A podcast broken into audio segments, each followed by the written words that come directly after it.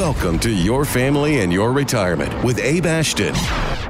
So let's see, we're talking about people and, and feelings too, about this very emotional year we've been through, and this one is off to another fantastic start. But what is the mood around the office with clients? What are they talking about? What are they thinking about?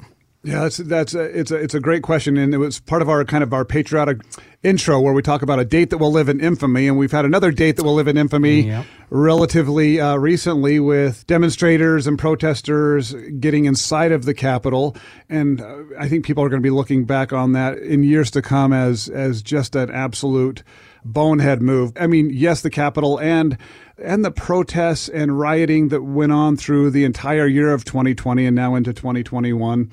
What it does, though, that affects us in our in our professional lives and that Eric and I are dealing with pretty regularly now is people who are concerned about what the economic situation for for their future, for our future, looks like. And I would say it runs the spectrum. A lot of it has to do with your your own political beliefs. If you're very um, liberal, you might think that this is going to provide more security and more safety financially. If you're very conservative, you might be far more concerned about the future and stability of the dollar and the national deficit. And have you had any of the clients, Eric, that you've met with just talk about two thousand dollars checks and, and that much debt and wanting to know how much? Because I've, I've had a couple of these, but if we increase the national debt by this much with more stimulus and more stimulus, what is? Are you getting those questions? Yeah, all the time. People are just wondering what's going to happen with the dollar. What's going to happen with, you know, at some point we're going to have to pay for these check, this money, this two thousand dollars stimulus check that's going to everybody. They're just wondering when when are we going to make good on, on that payment that, that everyone's getting? Trillions of dollars. Trillions. Tri- trillion dollars. And again, this is not going to be, this is bipartisan, right? This will be, there will be stimulus under, um, that was under President Trump's administration. There will be this next stimulus that will, uh, if they do the two thousand dollars checks and more, it'll be under under Biden's administration. And it just seems like we We've got these trillion dollar cans we kick down the road to future children and grandchildren and great grandchildren. And um, I don't know, Doug, I mean, would you would you say that it was important to your grandparents, knowing how old you are, Doug, would you say it was important to your grandparents to be able to leave this world saying I left a better country for my kids and grandkids than the one I inherited? Absolutely. Yeah, totally did that. I mean, my grandparents lived into their mid nineties, so you know, they lived a long time and they saw a lot of things, you know, World War One, uh, World War Two, Korea, Vietnam. And, you know, they went through a lot. The Depression, geez, I mean, it was, it has to be because that's the way they thought. I mean, we're very pretty fortunate that we haven't had to deal with that much. I mean, we have to deal with them lately, but not as much as they had to deal with. So, yeah, definitely. Well, yeah, and, and, and that's why your grandparents are referred to as the greatest generation. Yep. Right? Because they, they not only survived the Depression, they got through it, and they left a better country fiscally, financially, militarily for their children than we certainly are for ours. Mm-hmm. You know, we and there's just not that sense anymore. Somehow we've we seem to have weeded that out of the American right now, where this desire to leave a better world, a better I mean, the desire probably is there. The real work ethic and the financial, what's the best word for it? The financial perpetuity. Perpetuity? Ooh. Perpetuity. It sounds like it sounded like it works. Yeah, yeah. So we're, we're, we, we know when one of our listeners, when the when our listener um, calls us and tells us that, that that's not a word, we'll we'll deal with it then. But I would say the fortitude. Okay. You know, the stickity-tooty, the the ability to stick to things and and make it happen. That's not there. Yeah, I want to leave the, a better country, but I need the stimulus check. And probably a stimulus check isn't fair, but I'm willing to sell freedoms down the road for financial guarantees later. And that's where it gets real difficult, especially for older people, people that we're seeing in our office who are saying, hey, we may not see it in our lifetime, Abe, but you, your children, your guys are going to be the ones who are paying for these crazy things that we're allowing to happen later on with higher taxes. And, and so that's really the question. People are saying, how will I deal with higher taxes later on in life? How will I deal with possible devaluation of the dollar, supply and demand? If we continue to print more and more dollars for more and more stimulus, well, it's not too, I mean, the, you see where that road leads. We see, we've seen it in Venezuela, right? Where if you just print too much currency, you devalue your dollar, you create hyperinflation. And that's a scary thing for a lot of people too. With the stimulus and all that, I, you know, it's really nice to to get the check and all that. But my thought of the stimulus check, and you know, I, I work with you and I hear about finances all the time. And sure, it's great, but then now that I work with you, I think about the long-term effects of it. Like, okay, well, we're going to have to pay for this sooner or later. Yep. So, and and we will. And now there's there's a couple of ways to pay back national debt. One is to increase taxes or increase revenue. Two is to decrease spending. You can also increase revenue by increasing the economy. If you continue to build the economy, more people making money, more people spending money, more people paying taxes, that's another way to increase revenue. When it comes to sixty, seventy-year-old couple, let me give you an example here. Okay. I had an email yesterday morning to, from some great clients who, who said, okay, we know that we've been positioned um, very conservatively. We like the accounts that you have put us in, and, and it's helped us sleep well at night. Now we fear for the economic safety of our country. How are we positioned to deal with something catastrophic like a like a complete devaluation of the dollar? And there are... What I mean, that's one of the sky is falling things. Eric, you'd be thinking about some other ones you hear while while I'm talking about this one. But it, it's a valid concern. And my thought to them, and, and as I responded and, and chatted with them just recently, I was asking them whether they want to plan for the win or plan for the loss. You know, how are we strategizing? When I say strategizing for the win, strategizing for the success of the country, we're saying, hey, should you primarily be hoping and planning for things to continue to go well and bet on the American people and bet on on the solvency of the United States and the government, but have at least a plan in case the worst case happens? Or do you want to plan as if you have a certain knowledge that the dollar will collapse? And I ask that question to people because those would be two different strategies.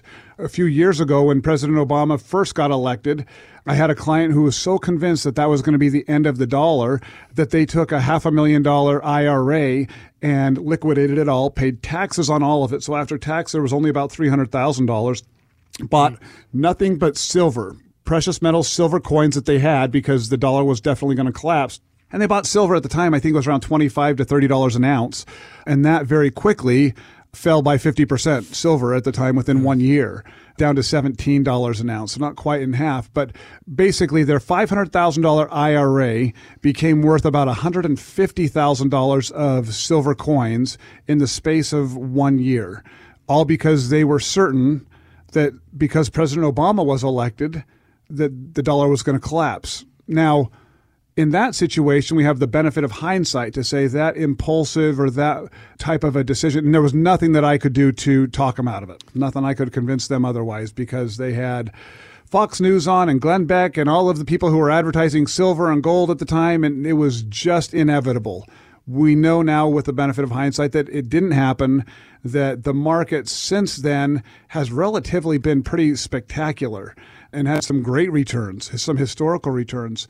That cost them today, that I R A probably would be worth a million dollars or more. And they Even, have one hundred fifty. And they had one hundred fifty in silver, and, and and I don't know what they've done with it since. But it's a really sad story, and it's an example of playing for the loss. It's playing for the fall of the economy, playing for the fall of the dollar.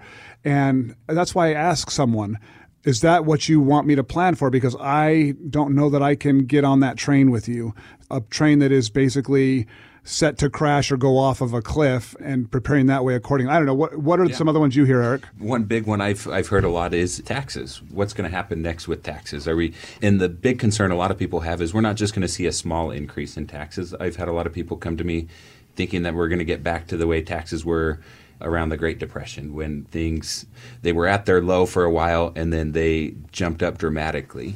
And so a lot of people are fearing that they're going to pay more than half of their money in taxes. And so again, there's there's one solution, which is first instinct that people have is, I want to pull all my money out of my I R As and pay the taxes now, similar to what happened with, with that the client silver that people, wanted yeah. to, to buy silver. But then there may be a strategy that, that we've often then said, okay, well, maybe we can, because we may agree that taxes are going to go up in the future. And so if that is the case, let's work with your accountant and do some Roth conversions and do some planning around that. And so trying to listen to those concerns, but then say, okay, maybe there's a better solution than just jumping to the opposite extreme. Right. Extremes. That's what we, that's what we're trying to help people avoid, Doug, because on one hand, we know that the highest federal tax bracket in history was ninety-four percent. That was back in, um, I think it was nineteen forty-four to right. nineteen forty-five that the highest federal tax bracket was over ninety percent. I think it was ninety-four percent at its peak. And that would be for a high income earner at that time. But for those people who don't think that taxes can go higher than thirty-seven percent, thirty-nine percent, or forty percent, we have a history of doing so. So then what we're trying to do, Doug, is we're trying to say, how do we create a balanced approach where if we're hoping for the win and prepare for and plan for the win, but have a strategy to the what-ifs, the worst-case scenarios, the the the I'm trying to say the, the scenario that I'm trying to think of is has got a swear word in it that we don't want to get an F C C violation for. Can't you can say if the fit hits the shan? How's that? Let her rip, Abe. Come on. Yeah. If the, if the fit hits the shan, what is the plan? What is the strategy at that point? That's that's but, the. But how often does that happen? The the worst example of it. When's that happened before? Well, and I re- I remind people, I say, just go back to the eighties. Again, talking about eighties love songs, as we did in the beginning, we were listening to those love songs while half of the country also was convinced and concerned, and probably rightfully so, that there were nuclear submarines from Russia off the East Coast. Mm-hmm. And there were nuclear submarines and, and, and building bomb shelters and bunkers for, for a, a nuclear fallout was a real concern. Right. But if you were one of those people who knew that that was going to happen and you went and dug a hole in your backyard and buried yourself for ten years, you would come out and realize it didn't happen. Right. Mm-hmm. So there's a difference between building the bomb shelter in case of a worst case scenario and climbing into it early. Does that make sense? Yeah, absolutely. It's a good analogy there. So here's what I've been talking to people about and, and kind of a strategy that, that we've been dealing with. And so one of those things is if you, if I tell someone to have eighty percent or the majority of their investable assets in more traditional financial um, strategies, right? That can be your brokerage account. That can be your annuities. That can be your bank accounts, your savings, investments, those things that have a picture of a president on it that involve the U S dollar, whatever your investment strategy is while it's in dollars. Do that with the majority of your money, let's say eighty percent. But then if you have that concern, if that's a real concern of the way we build the financial bomb shelter, if you will, is to take a certain portion of money. Let's say you take ten percent of your money, Doug, and then you go and buy gold and silver, gold and silver that you hold, that you have, that you have possession of in a safe or someplace safe that, that only you know about or people you trust know about. All right. So you've got gold and silver with ten percent of your investable assets. And then you take another ten percent of your investable assets and maybe you go buy Bitcoin. Right? Or you go buy a cryptocurrency online, and that way now you've got twenty percent of your assets that are not quite correlated to the dollar. And if things go really bad, you've got precious metals. We're talking zombie apocalypse bad, right? There's an E M P, computers are gone. You've got gold and silver, hopefully, but got bullets, food, and water, because those are all the things that will be important at that time. Whoever has and the most paper and toilet and and truckloads of toilet paper, because those become worth more than gold and silver. Bullets are the winners because whoever has the most bullets has the most toilet paper and the most food and the most water. So so so you've got your emergencies, right? So you've got gold and silver, and then in the case of cryptocurrency, if the world really does start going towards a decentralized currency, which is what cryptocurrency is, and on another show we'll talk a little bit more about it. But if if you do choose to have some money invested there, well, now imagine the worst case scenario happens based off of the old-fashioned, tried-and-true law of supply and demand. The value of those things, the cryptocurrency and your gold and silver, overnight could become worth more than all of the other eighty percent of your assets that you had in traditional investments, mm-hmm. right? And so now all of a sudden, just by being prepared in case of a worst-case scenario, you probably would do really well in that scenario because that cryptocurrency would become worth ten times, twenty times worth what it started as. Same thing with gold and silver, precious metals. If people are really resorting to commodities, one hundred percent towards commodities, that gold and silver is going to be incredibly valuable very quickly. And now that twenty percent of your investable assets is worth more than everything that you had before that catastrophe happened. But if what more likely is to happen does, which is we get through it. We get through hard times. We get through different presidents. We get through different terms. We, as a resilient American people, continue to thrive and continue to move forward. Well, then the other eighty percent of your money is going to do great over the long term, as we've seen it do for the last one hundred years. And I think that that's most likely what will happen. But if that's what helps people sleep better at night, I can tell you that's pretty much how I strategize personally. Find out more at ashton wealth dot com. Any comments regarding safe and secure investments and guaranteed income streams refer only to fixed insurance products. They do not refer in any way to securities or investment advisory products. Fixed insurance and annuity product guarantees are subject to the claims paying ability of the issuing company and are not offered by Retirement Wealth Advisors. Eric Nimmer is an investment advisor representative of Retirement Wealth Advisors, Incorporated, an S E C-registered investment advisor. Ashton and Associates, Retirement Wealth Advisors, and this radio station are not affiliated. Exposure to ideas and financial vehicles discussed should not be considered investment advice or recommendation to buy or sell any financial vehicle. This information should not be considered tax or legal advice. Individuals should consult with professionals specializing in the fields of tax, legal, accounting, or investments regarding the applicability of this information to their situation. Past performance is not a guarantee of future results. Investments will fluctuate, and when redeemed, may be worth more or less than when originally invested.